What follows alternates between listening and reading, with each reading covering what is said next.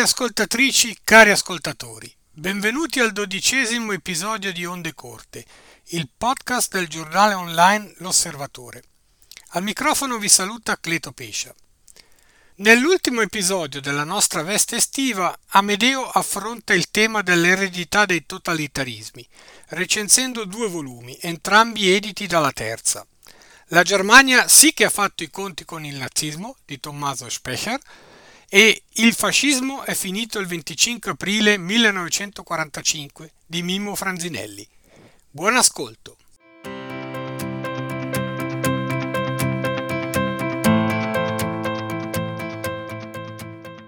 Da un paio d'anni l'editore La Terza eh, di Bari eh, si sta cimentando nella pubblicazione di eh, interessantissimi saggi di 120-150 pagine l'uno che si propongono di sfatare i miti eh, che attengono special modo, in special modo i totalitarismi e anche le, le questioni scottanti eh, sociali dell'oggi. È il caso del libro di Tommaso Specker, La Germania sì che ha fatto i conti con il nazismo.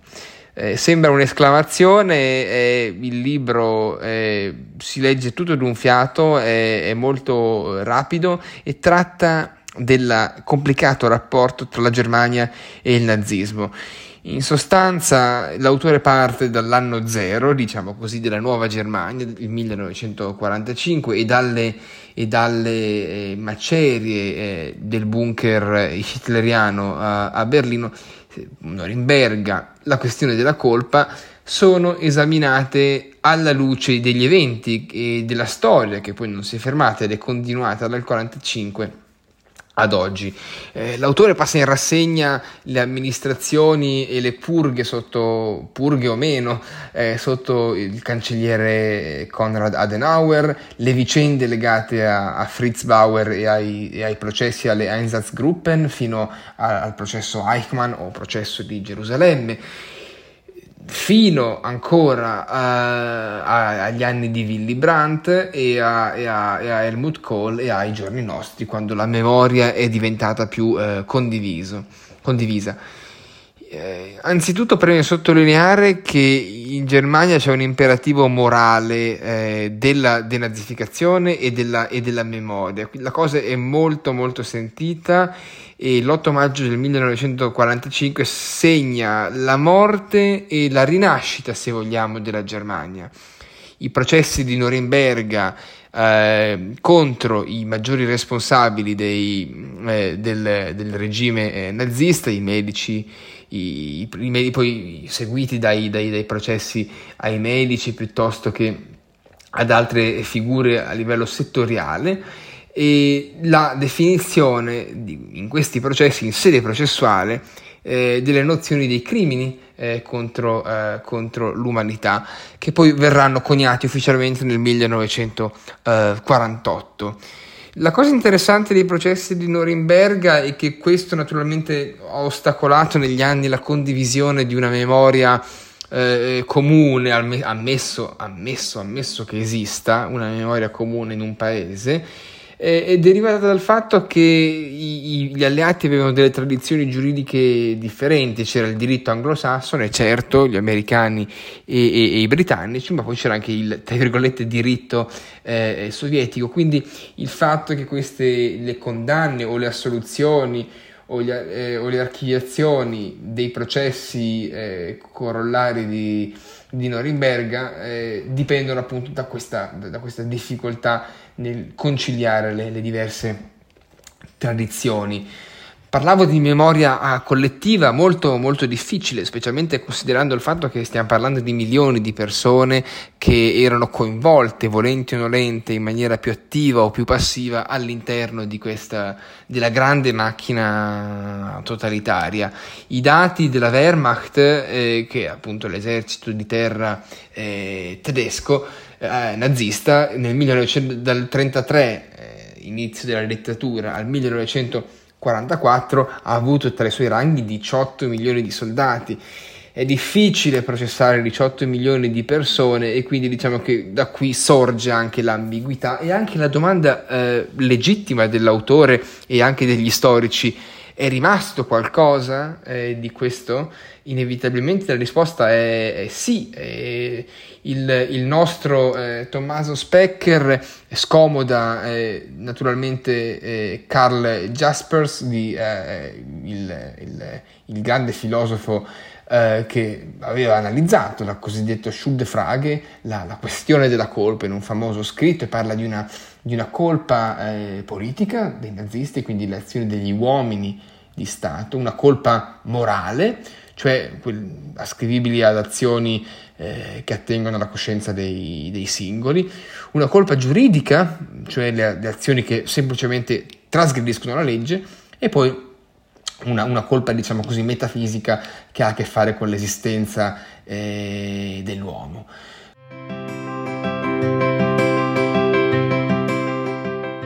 Passiamo al quinquennio 1945-1950, eh, il piano Morgenthau eh,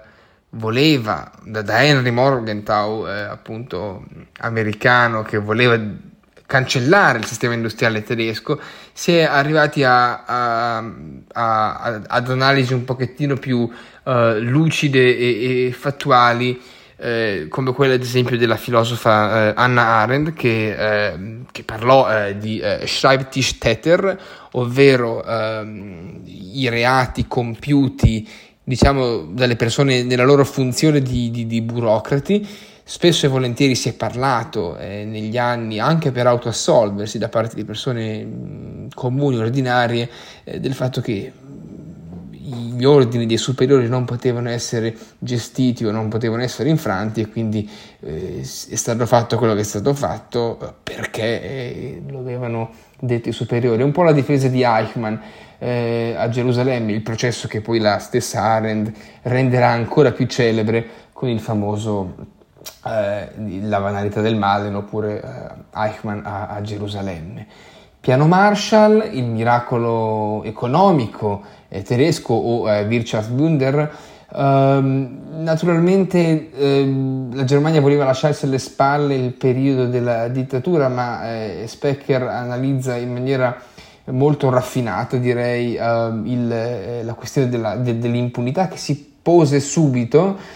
eh, nelle nostre puntate precedenti parlavamo di, abbiamo accennato a Hans Globke eh, che aveva contribuito alle leggi di, di Norimberga del 1935, quelle leggi eh, infami che appunto rendevano de facto la vita impossibile agli ebrei e, e li discriminavano. E il fatto che costui venne poi, divenne uno dei più fidati e stretti collaboratori del cancelliere Adenauer, eh, questo naturalmente sollevò delle, delle critiche, eh, fu in effetti una pagina abbastanza eh, scandalosa, ma appunto eh, all'epoca c'era da portare avanti uno Stato e, e, i decisori di allora decisero per tantissimi motivi di non, di non, di non continuare. D'altra parte bisogna pur eh, ricordare che eh,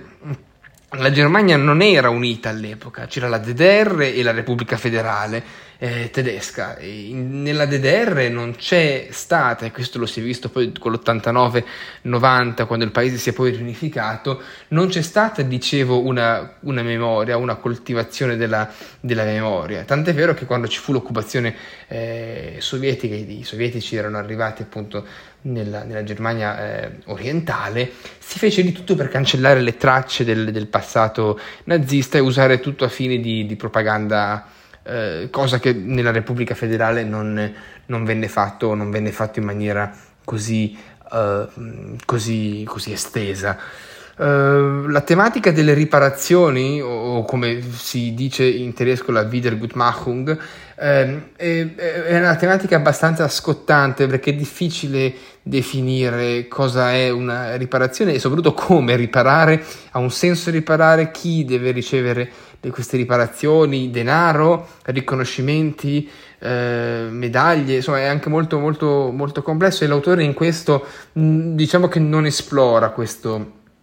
eh, questo aspetto. Più che altro parla di Adenauer, siamo ancora negli anni eh, 50-60, come l'uomo che eh, riuscì a, a, riempire lo spazio politico a destra, e che c'era, e riuscì anche a, a silenziare i rigurgiti eh, nazisti. E, e, con lui, con Adenauer, si iniziò a ravvivare eh, una nei confronti della, del passato torbido eh, legato al, al, regime nazista. Eh, il famoso caso di Fritz Bauer, il quale voleva estendere il processo Auschwitz a, a, ai crimini legati all'azione T4, che era quella, eh, quella serie di politiche eh, basate sullo sterminio delle cosiddette razze indesiderate o indegne di, eh, eh, di vivere e poi in maniera molto eh, ficcante diciamo così ma anche lì senza approfondire tantissimo l'autore parla anche dei ruoli che ebbero dei grandissimi colossi della, uh, dell'economia tedesca, uh, IG Farben Industrie, la ThyssenKrupp, Siemens e Daimler, che non sono, eh, sono familiari a, a, a, tutti, a, tutti, noi, che ebbero delle corresponsabilità. Eh, anche lì sono stati fatti i conti con, con, il fatto che queste aziende ancora oggi sono in circolazione e comunque so, sono dei colossi è difficile, difficile dire. Nel 1978 facciamo un, un, salto, un salto, avanti, si arrivò a, per la prima volta negli Stati Uniti a, a parlare della tematica in maniera più popolare. Eh, Holocaust è la, è, la, è la, famosa serie eh, tv che cercò di fare luce su quello che avvenne eh, un 30, 35, anni, 35 anni prima e Elie Wiesel, eh, internato nei lager eh, nazisti, criticò questa, questa, serie televisiva e disse che è impossibile far rivivere o replicare in televisione l'esperienza o la sofferenza dei eh, deportati. Tuttavia è stato questo Holocaust, che venne anche seguito ovviamente in seguito in Germania, uno delle prime, la pietra miliare diciamo della della, eh, del tentativo eh, di far raffiorare la, la, la memoria legata all'olocausto.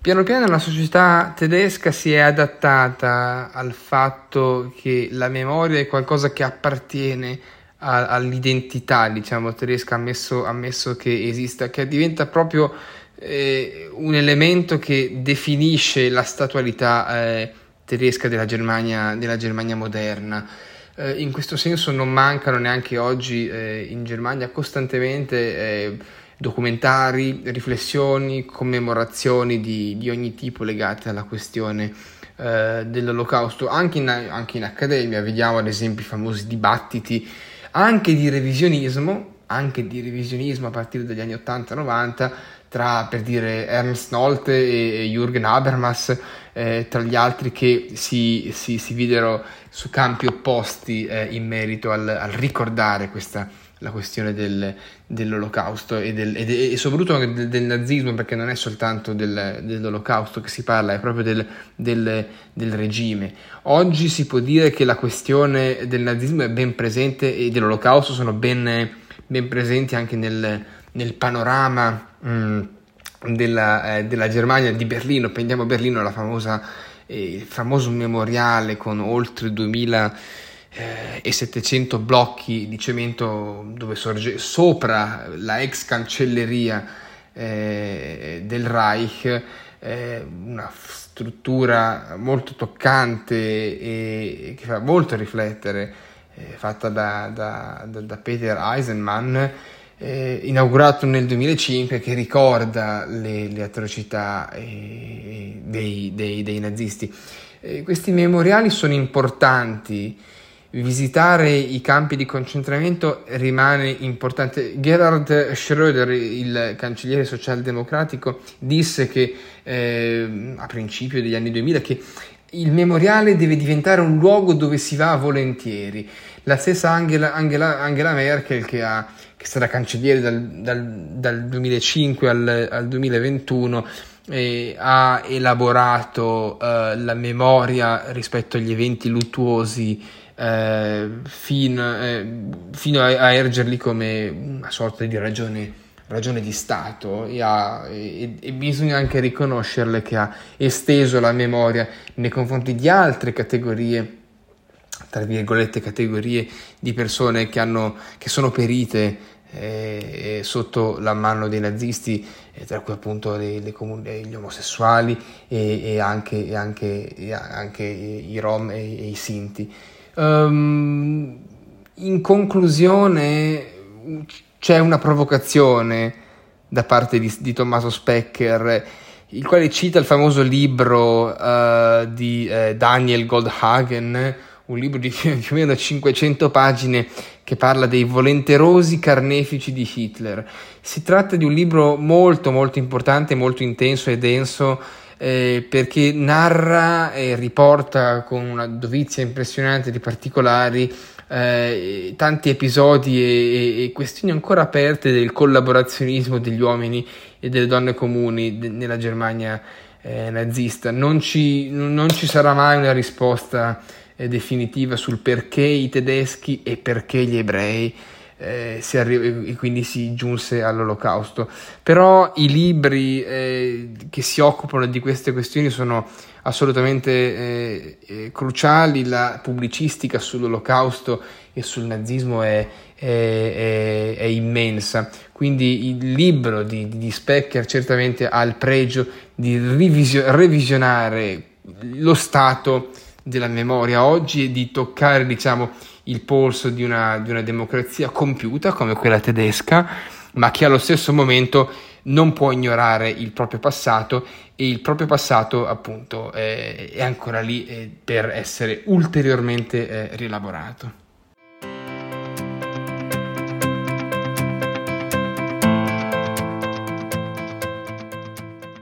Passiamo al nostro secondo eh, libro, eh, sempre stesso argomento, sempre la difficoltà della memoria storica, ma questa volta vista in chiave più politica.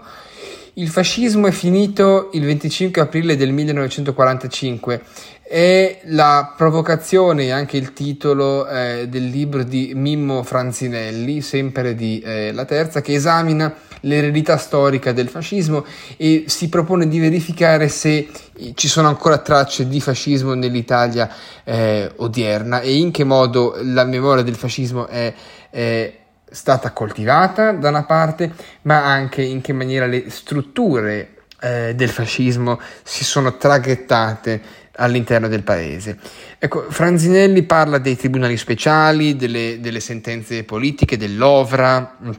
del culto del duce, fino ad arrivare al fascismo uh, del, terzo, del, terzo, millennio. Uh, si parte dalla guerra fredda ancora come nel, nel, nel volume di Specker perché la guerra fredda agevolò il, il, il, reinserimento dei fascisti a più livelli all'interno della società e della burocrazia eh, italiana. La scusa potrebbe essere che bisognava, tra virgolette, combattere o contrastare quantomeno eh, il comunismo. L'Italia aveva il più importante, grosso eh, e attrezzato partito comunista eh, del blocco occidentale, quindi in un certo senso eh, gli americani, gli alleati, gli ex alleati diciamo dal punto di vista eh, occidentale non potevano consentirsi eh, di perdere, di, perdere, uno tra l'altro dei membri fondatori della, della comunità del carbone e dell'acciaio, cioè l'Italia. Um, il, l'autore eh, sostiene che la fascistizzazione dell'Italia è stata profonda e questa forse è anche una delle ragioni per le quali ha scritto il libro, verificare cioè se questi elementi, queste scorie se vogliamo, eh, sono rimaste ancora attaccate alle appendici della, eh, del bel paese, delle sue istituzioni. Il fascismo ha innervato le istituzioni eh, pubbliche e l'autore è molto duro, dice il regime immiserì la coscienza degli italiani, incentivò la delazione e accrebbe la diffidenza tra i cittadini e, e dunque alimentò una pedagogia che lui definisce pedagogia mussoliniana che ha segnato profondamente le nuove generazioni. La Repubblica nasce nel giugno del, del 46 e subito la questione del fascismo eh, si ripropone da una parte eh, ci sono coloro i quali, partiti, istituzioni che vorrebbero perdonare e tra costoro c'era certamente la democrazia cristiana, c'era il partito dell'uomo qualunque, c'erano in parte i liberali e i monarchici e ovviamente la Chiesa. Dall'altra parte c'era l'intenzione, c'era un altro schieramento che intendeva chiamare i, i, i responsabili alla sbarra e parliamo dei socialisti, degli azionisti e ovviamente dei, dei comunisti.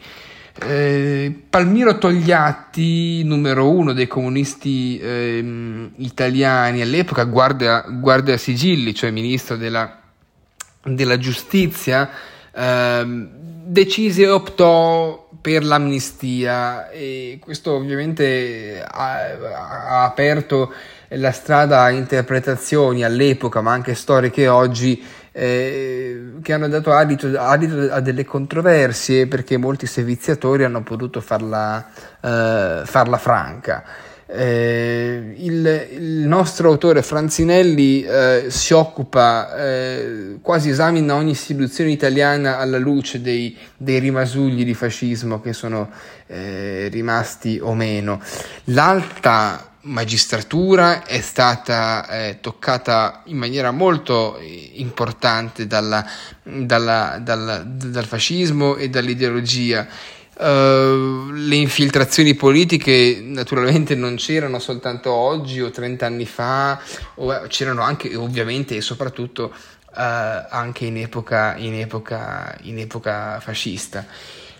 L'autore parla anche dell'Ovra, che era la la polizia segreta, se vogliamo, che sopravvisse all'8, all'8 settembre e che molti esponenti vennero in seguito eh, graziati. Um, per farla colta l'autore arriva eh, fino ai giorni nostri e si chiede, sottolinea eh, Franzinelli, se davvero il fascismo non se ne sia mai, mai andato. Certamente eh, è preoccupante o è stato preoccupante il, il quello che lui definisce il sottobosco fascistoide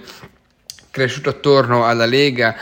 eh, e i fratelli eh, d'Italia, ma da qui a definire i due partiti dei partiti neofascisti o che si guardano o, o, o si ispirano oggi ad elementi fascisti è una forzatura eh, abbastanza evidente. L'autore non la fa, però eh, autori che egli, che egli cita eh, lo fanno. Parliamo di Paolo Berizzi, ad esempio, con Nazi Italia, che è un libro che ha di qualche, di, di qualche, anno fa, eh, si parla di fascismo 2.0, eh, c'è un nuovo fascismo, scrive Berizzi, eh, che ha alzato la testa, è un fascismo eh, liquido che sta tornando eh, questioni naturalmente non solo di opinioni, ci sono dei movimenti che si, rifond- che si basano sulla, sull'estrema destra e sul, e, sul, e, sul, e sul fascismo. La questione,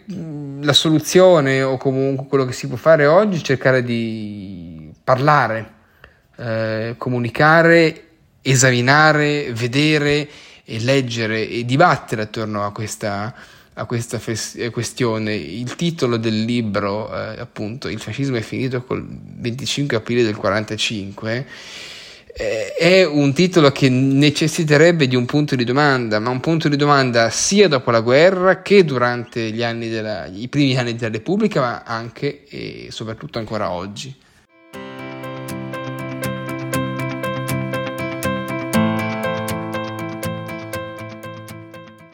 Siamo così giunti alla conclusione di questo episodio. Vi do appuntamento al prossimo, non senza ricordarvi che potete inviarci commenti, critiche e suggerimenti all'indirizzo ondecorte-osservatore.ch.